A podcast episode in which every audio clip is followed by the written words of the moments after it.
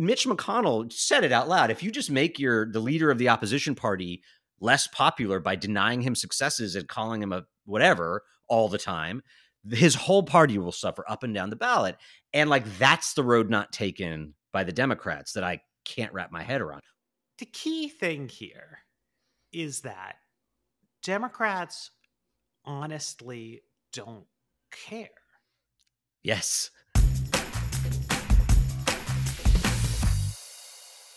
Hey everyone, uh, you're listening to a free preview of the Politix Podcast. In this episode, Matt and I will discuss Donald Trump's victory in Iowa, what it means for the GOP and the country going forward, um, with a look ahead to the New Hampshire primary as well. Uh, and then paid subscribers will get to hear Matt grill me about this new report from Jamie Raskin, which proves that Donald Trump took millions of dollars in payments from foreign governments while he was president, um, and why the Democratic Party as an institution just doesn't seem that interested in it. Um, so we hope you enjoy the conversation. And if you like what you're hearing and want to listen to the whole thing, you can become a paid subscriber by visiting politix.fm and signing up.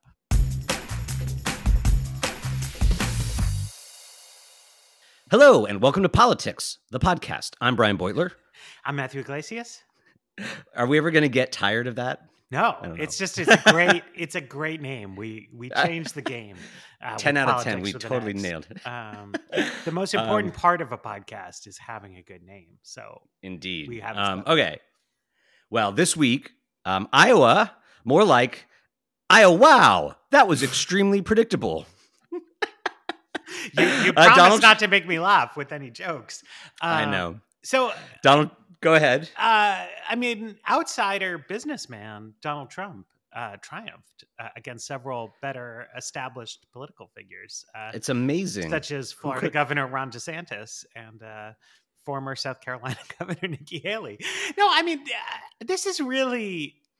It's eerie. I mean, just as somebody who's been around politics a long time, it's unusual to have a primary that is like such a nothing as this, right? Like, it's, Yeah. it's just weird. It's it's hard to like shake the feeling that like Iowa caucuses, like we, we gotta be we gotta be covering it on the podcast, but it's like Trump just won by a crushing margin, and he's also up in all the other states and the national polls. we are going to wring some hot takes out of it, um, despite the predictability of it and the fact that there's really very few silver linings here. Um, and uh, we'll talk about the way the press covered the Iowa caucuses and the way Republicans reacted to it. And I think, I think we kind of agree that it strongly suggests that the primary is over or will be over soon. Um, but on the off chance that Nikki Haley manages to win in New Hampshire, uh, Matt and I discussed this uh, before we recorded, and we commit now that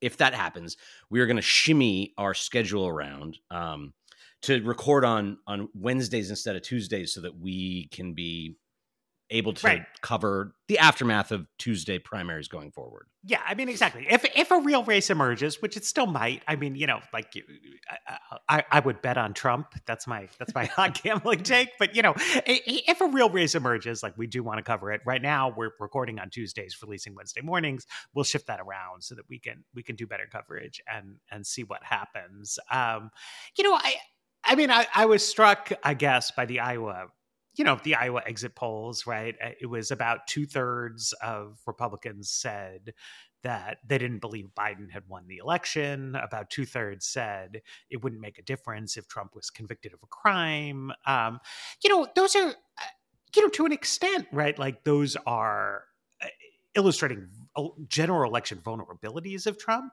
Two thirds support from in your own party is like not great actually on key wedge issue topics and there's there's an opportunity to pin republicans down but it just shows that in a primary at least trump just doesn't have clear vulnerabilities right? I mean in the way that even i would say biden does. Like th- there are like big public policy issues like like the israel gaza war where you could say like biden has a real weakness with his base there um, even though you know he, he's going to win too. But like trump just like seems bulletproof. Like republicans really like uh, trump and um, that's why he's going to win. Yeah, I mean the the I, what I find kind of uncanny about the whole thing is that Trump this time around, from the perspective of a voter, a Republican primary voter, is sort of like the incumbent president, right? They they never really fell out of love with him. He insists he won the 2020 election despite losing, and many of them believe it, or at least claim to believe it as part of the, you know, the like uh, weird cult like thing they have going on with him. Um, and so you kind of expect incumbent like numbers from Trump in primary contests. And if anything, he's like slightly underperforming incumbent status primary election, right? Like like you said, he's not going to he's probably doing worse than Joe Biden who's running essentially unopposed, but does have a primary challenger and he's going to get a larger share of the Democratic vote than Trump is getting of the Republican vote. The Republican office holders by contrast see this as like well, they everything they've seen from Trump um they see as like uh, they're happier with him now than they were before he right. became president. Um, did a whole bunch of terrible things. Um, incited an insurrection, got a lot of Americans killed from coronavirus, and and they are much, much, much more like ready to go with Donald Trump than they were in 2016. Even though this time they have a there's like a much simpler way for them to try to push him out because the field is so much less divided in 2024 than it was in 2016. And because his main opposition isn't Ted Cruz, right? I mean, in, in in 2016, even as the field started to narrow, there was this kind of sharp division between Cruz, who like people Cruz had like really bad interpersonal relationships with other Republicans on Capitol Hill. Um, he's also like a very weak electability choice. And then you had um, was it Kasich? Who was kind of like running in a like too moderate for most Republicans. You know, it was, it was kind of odd. it was it, Rubio too that like all like the Republican intelligentsia put a lot of hope in him, and he ended up going like well, further and, than you would expect without kinda, really winning anything. Right. Whereas like you know Haley. You know, she's she's well behind, but just seems like somebody you could endorse. Uh, what's striking is, I think, how many Republicans um, rushed to endorse Trump the day before Iowa. Right. Right. It's not a rush after Iowa. It's not a like, okay, we wrap this up. It's, you know, and, and guys like Marco Rubio, who, you know, not only ran against Trump in 2016, but did some some tough hits uh, on Trump. And and Rubio is also someone who like disagrees with Trump's Russia policy, you know, or at least has articulated that disagreement over the years. But he really they want to get on the bandwagon preemptively because they are, you know, they're playing the favor currying game and i think that we all sort of get that but it's also you know it's reflective of one of trump's core uh, deficits as a human being and as a politician which is that he's very selfish you know and like you you can and see vindictive. Right but but, but i mean to, like, to, to, to but your i point, think like, selfish you know it's like marco rubio's belief is that donald trump does not hold particularly clearly to any political principles. And so the best way to get Trump to advance ideas that Marco Rubio thinks are correct is just to kiss up to him because he sees him as endlessly flexible in both good and bad ways, right? And so much of how other Republicans deal with Trump is driven by that, right? By their belief that if they um if they criticize him that he will retaliate against them. Yes. But if they praise him, he will be pliable toward their, a, their, their kind of goals, which is fine. I mean, they may be right. I, I, I can't even say, but it's actually such a damning indictment of Trump, right? I mean, this is the big problem, fear that people have um, in any Republican system of government, right? Is that actors in the political system will be purely selfish rather than motivated by principle right? And we have all these famous parables in american politics right? And there was a there was a popular alexander hamilton musical right? About about how thomas jefferson had political principles that hamilton disagreed with versus aaron burr who was this purely corrupt purely selfish mountebank figure. And ultimately Hamilton thought it was better to be governed by a principled man who he had principled disagreements with. And all of Republicans have just like made the opposite calculus, right? That they're like, they're in with Aaron Burr and they keep coming up with different reasons why it's going to be fine and it's going to be fine and well you know let him have his lawsuits nothing bad will happen but then january 6th did happen and it was like well uh maybe he's bad but like now he's back and you know it's it's inherently dangerous to have Yeah. a person in a position of power who is not motivated by anything other than than selfishness it's it's like it boils down to that the most generous case you can make against someone like Marco Rubio is that he's literally just fearful of what would happen to him professionally and maybe even like physically if he did anything like what like the Iowa governor did. She endorsed Ron DeSantis and like not like in a Trump is awful, we need to get past Donald Trump way, but in the like I prefer DeSantis and if DeSantis loses, I'll happily support Donald Trump. But like she's out now, right? And like probably can't really get back into Trump's good graces without some extraordinary level of groveling, right? There's a carrot and there's a stick. And the stick is that if you if not even if you endorse someone else, if you don't endorse fulsomely enough, you are like a, a pariah. And you, you know, contrast with a more normal politician like Joe Biden, half of his administration is people who once worked for one of his primary opponents in 2020. I mean, half like- seems like a like a low estimate. Um, I you know, I mean that's like that's there's a particular story with Elizabeth Warren having cultivated a whole generation or two Yeah, yeah, yeah. of of like policy wonks prior even to having become a senator and Joe Biden kind of not really having done that. Um but uh but really it was just like I want to create unity within my party so that we can have like good faith governing negotiations amongst ourselves um so that I'm not constantly fighting these internal battles. And tr- Trump's answer to that riddle is I'm just going to scare people into just doing what I want. And if there happens to be an issue that I don't care about, then sure I'll let them have their toys or whatever and and whatever. That that makes them happy fine. But like on the things I care about like enriching myself or toppling American democracy, like they need to be with me. And that's what we're seeing happen, I think.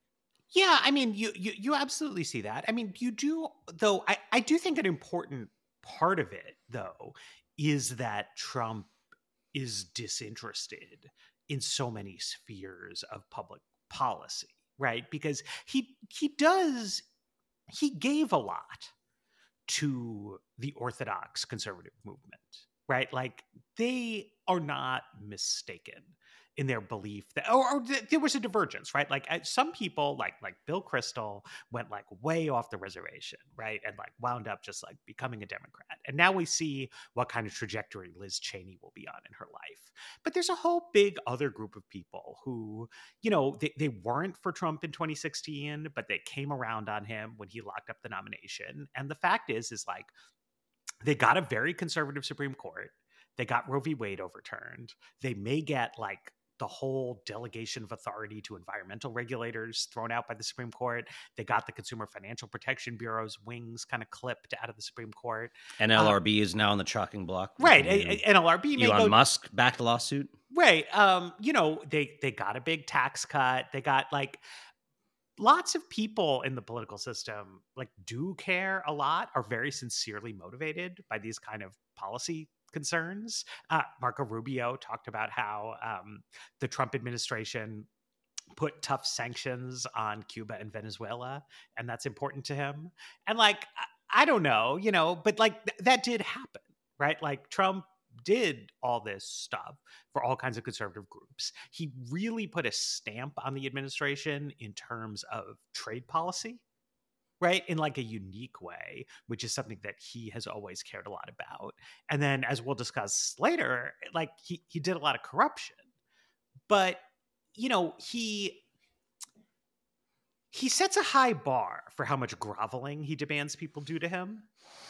But he is quite forgiving not forgiving. He's quite um, amenable to the public policy ideas of the conservative movement right and and they've kind of like if you look at this heritage foundation project 2025 stuff which is supposed to like staff the trump administration they have framed it for him and for Politico and for, you know, credulous readers as like, we are going to identify like true Trumpists and we're going to staff the administration with real Trump loyalists. But if you go through their questionnaire and like see what they're asking about, they're not like particularly asking about your loyalty to like Donald Trump's weird ideas. They're asking about like your support for very low taxes, your support for belief that life begins at conception, your support for like total dismantling of business regulation. Like they're just trying to find people who are very, very right wing and put them into place in the administration because that's what Heritage has always done. Right. And Trump asks a lot. He asks for total immunity from like criticism right for his personal misconduct but in exchange he he gives the right what they want at least on a staffing level you know? Yeah well, i think he i think he also doesn't quite know what he's sign, signing up for. I mean maybe better now than he did back then but like i'm not sure he recognized that the deal that he was making that probably won him the presidency with evangelicals and the right-wing judicial movement was going to be that he became the face of what became the Dobbs decision of overturning Roe v. Wade. And if he had known, I don't know that he would have done anything differently. I, I just don't think he cares that much about the policy. And back in 2016, he might have thought, well, like criminalizing abortion in half the country, that's that's going to like really blow back on me. I don't want to be identified with that, and and maybe made a different calculation. But I think what he's learned since then is that he can give them free reign policy wise. They will do a bunch of reactionary and terribly unpopular things. And then he can tell the people who support those things it's a miracle. I'd like I'm the only one who could have ever done this. And he'll tell the rest of the country it's fine. It's a negotiation from here or whatever, right? Like if if they pass if if they, you know, uh, implement some sort of rulemaking that results in um, you know, a, a huge uh, like environmental calamity somewhere in the country that you know he he thinks of as important he's not going to be like i'm sorry that was a result of our policies and we're going to rethink them. He's going to say like right. like oh, you know oh, whatever like that's someone else's fault and only i can clean it up. And i think that what we've seen over 7 years is that like even though it sounds really stupid and everyone should be able to see through it it's not so stupid because I mean, in part because like journalists are very credulous about this kind of thing, um, and um, and in, in part because like he's like this weird figure who many many many people, including people who don't like him, I think like still think of him as like in some sense a uh, like a practical person. He, because he doesn't have an ideology he can be you know amenable to things that aren't well ideologically rigid and so he's not viewed as widely as i think he should be as just a pass through for the most hard right shit yeah i mean you know I, an important thing right that i think drives a lot of um like trump nostalgia uh that that that clearly exists in the electorate is that not that much actually happened during the first three years of his administration, right? I mean, like John McCain prevented um, the Affordable Care Act from getting repealed. Uh, the budget deficit went up a lot, but interest rates were still low.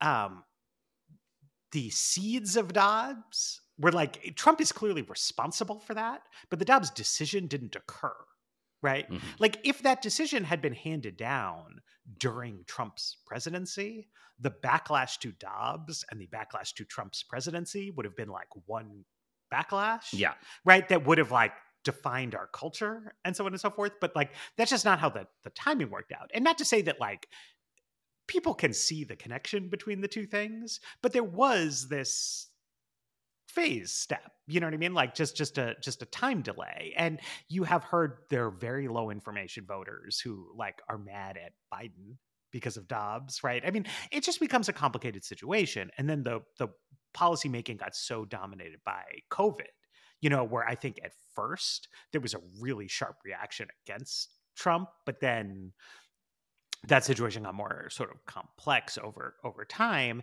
And I, I think, I mean, this is a theme I, I think we'll return to, but like, I think that people, most voters, underrate how right wing policymaking is going to be in 2025 if Republicans have a good evening. You know, I think that there is a lot of talk about Trump, like sort of broadly speaking.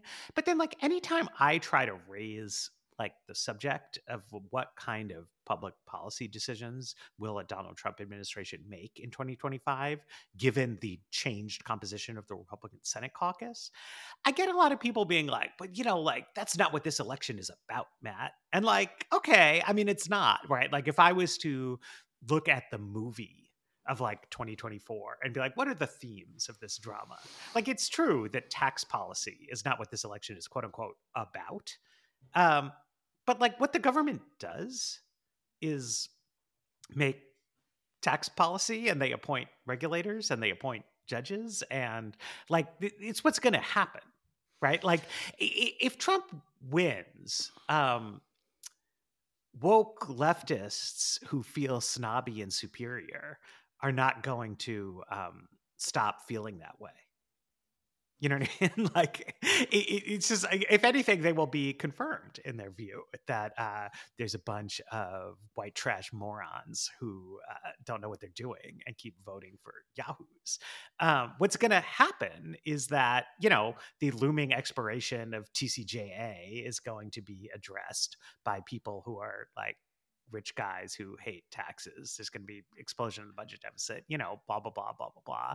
And I think it's important to talk about those things. I agree. But I, I mean, just to where I sympathize with the people who come back at you, because it's both important. But like in the lead up to 2012, um, the 2012 election, you know, Mitt Romney and Paul Ryan were much more unapologetic about the agenda they were running on than Trump is, right? Trump hides the ball a lot. Um, Trump may not even be certain what his agenda is because, as you say, it's going to be like laundered through the Heritage Foundation. Yeah. Um, but I, I remember the feeling in 2012 of like Barack Obama could lose this election. He could lose it by like four or five percent. Um, that would be uh, probably like Obamacare snuffed out in the crib before before its um, any of its like main provisions had rolled out it would have been like the work of a generation kind of flushed down the toilet. And I like had a like very serious sense of dread about that. But I also kind of understood it to be like, well, if that's what happens, it's going to be horrible. But then like people will regroup and they will try again. And it might take 20 years or 30 years, um, or it might take four or eight years. But it's not like people are going to stop caring about healthcare. If Mitt Romney had said, yada yada yada phase out medicare repeal obamacare and also no more united states elections. After i win i'd be like well we we it, it wouldn't be like we need to save obamacare. Like yes ancillarily that's very important. But like the reason it will sting so bad is the possibility that there will not be another bite at the apple ever. Uh, yeah. Um, i mean i i agree. I i just think w- when i woke up the morning after the 2016 election.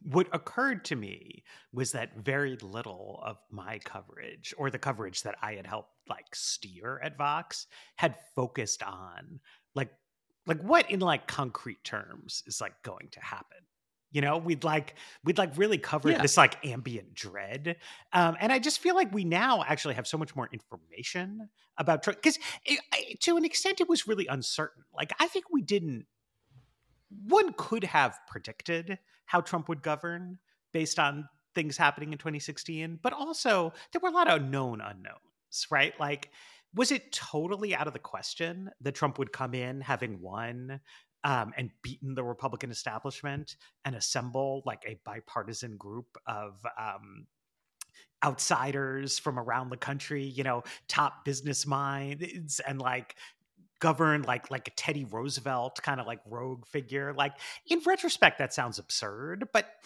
I know I thought it was possible. Eh, like as of you know uh, April 2016 or something like that. Right, but it's long like essay about it. But it's like maybe right Yeah, The you thing- just The thing about the guy having already been president before, yeah, is we now know, and and we know from reporting, like we know what his takeaway from his experience was, and his takeaway was that he needed to be like more orthodox, right?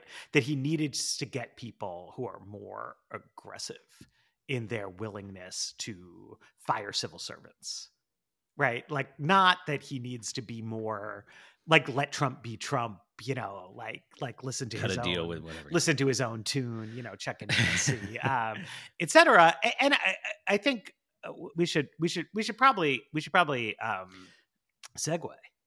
Well, before we segue, I do want to ask you one more thing. Um, because I mean, I, I get the sense that the Trump endorsers, the people who like jumped in before Iowa or, or jumped in last night when he won or, or Tuesday, Monday night when he won, um, like they seem to be trying to put an end to the primary. Like Lindsey Graham, who's been for Trump for a long time, is like, it, it's clear to me that the primary's over, right? Like, um, and I think that they just don't want, they want to push Nikki Haley out, reduce from 1% to 0% the chance that she creates a, a real race.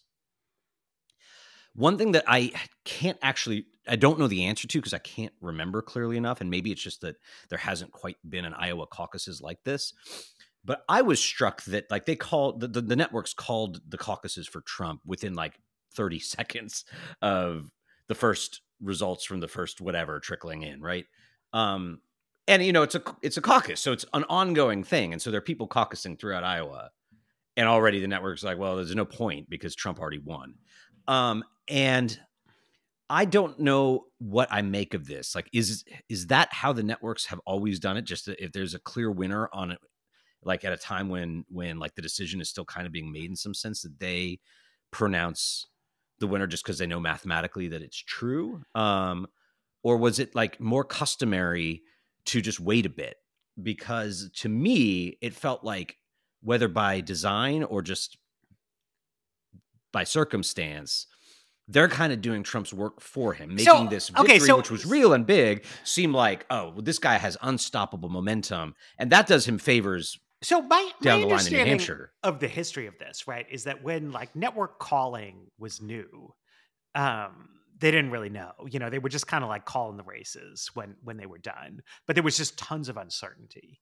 And then came the '84 election, uh, '84 general election, right? That was such a landslide for Reagan that the networks called it for Reagan long before voting was done on the West Coast, right? Because they had the mentality like we are news organizations. Our job is to report things that are true. It, it was true long before polls closed in California that you could tell Ronald Reagan was going to win the election. But then there was a backlash to that. People said, look, like, you know, the, the election is still happening, right? Like, it, the way American democracy works is that people vote in all kinds of down ballot races. Like, we need to do it. We can't have the media proclaiming the presidential election over while people are still voting or still making the choice like do i drive over to the polling place so these like strong norms were put into place after that of like you don't call the race while the voting is still happening but now we've had this like long series of super close elections Yeah, which that's I why I'm confused. and Like, don't so I I I, th- I think the close elections wound up eroding the norm, right? And so in lots of countries, like in France, you just can't report on exit polls Mhm. until the election is over. Uh, but we have the First Amendment in America, right? So like we we can't make a law like preventing Steve Kornacki from going on television and being like, "Hey guys, it's over," right? The the networks would have to like decide that they have a moral obligation to not do this, which requires a lot of coordination. It requires a lot of forethought. Um, an Iowa caucus landslide is just not something that has and like the Iowa caucuses are Right. an unusual voting process, right? So you can't just say like, well, until the polls close, because normally what they do is they start reporting the quote unquote entrance polls as soon as the caucusing begins. And then there's like all these reporters out in the field, and they're like, you know, here in Barstow, we've got, you know, one guy for Buttigieg and he's whatever. Um, Iowa landslide was just like not in the lived experience of any of the producers. Um, and so I, I like I think they fucked this up. Long story short, like I think it's a it's a replay of '84, but it's like landslides. I think always wrong foot the network here The losers, because right? and and the and the people who are like trying to salvage what they can of the popular vote or the, their share of the delegates or whatever, because yeah, like, now the, networks have already demoralized whoever in their you know eh, in their corner would have voted for them. But it's hard because it's like, well, suppose you one network like refused to call it, but like that doesn't stop the other ones. Right. Or like Decision Desk HQ is a Twitter Right. account. Like if all the networks refused, like p- experts on Twitter would still be able to credibly call races, and Well- people like us would follow them. And Right. And like and like what do you do? Like is John King supposed to stand up there and like pretend he's like unable to read Dave Os- Dave Wasserman's tweets, right? Like, yeah, so because so much of the time I feel the opposite, right? That it'll be that that like um the networks are actually too conservative to use like that the the smartest election analysts you know use like models based on past election results and they're able to call these like obscure special elections based on very partial returns it's just like it, it- it's a tough one i think Yeah. honestly like um call it a tie. I mean, you know, I don't know, right? It's like it, it, it it's weird, but it does. um I, I I do wish there was more like principles articulated. You know, as like Yeah. what, what are we doing here? Maybe maybe there maybe there can be a, a blogger ethics panel. I I did All not right. I did not call Iowa until all voting was complete. You know, Likewise. Okay. All right. If you're listening, um, you've reached the end of the free portion of this podcast. Um, if you've enjoyed it thus far and want to hear more, uh, including all of our past episodes and all of our episodes to come, and the the serious grilling I'm about to get from Matt, please visit politix.fm and subscribe.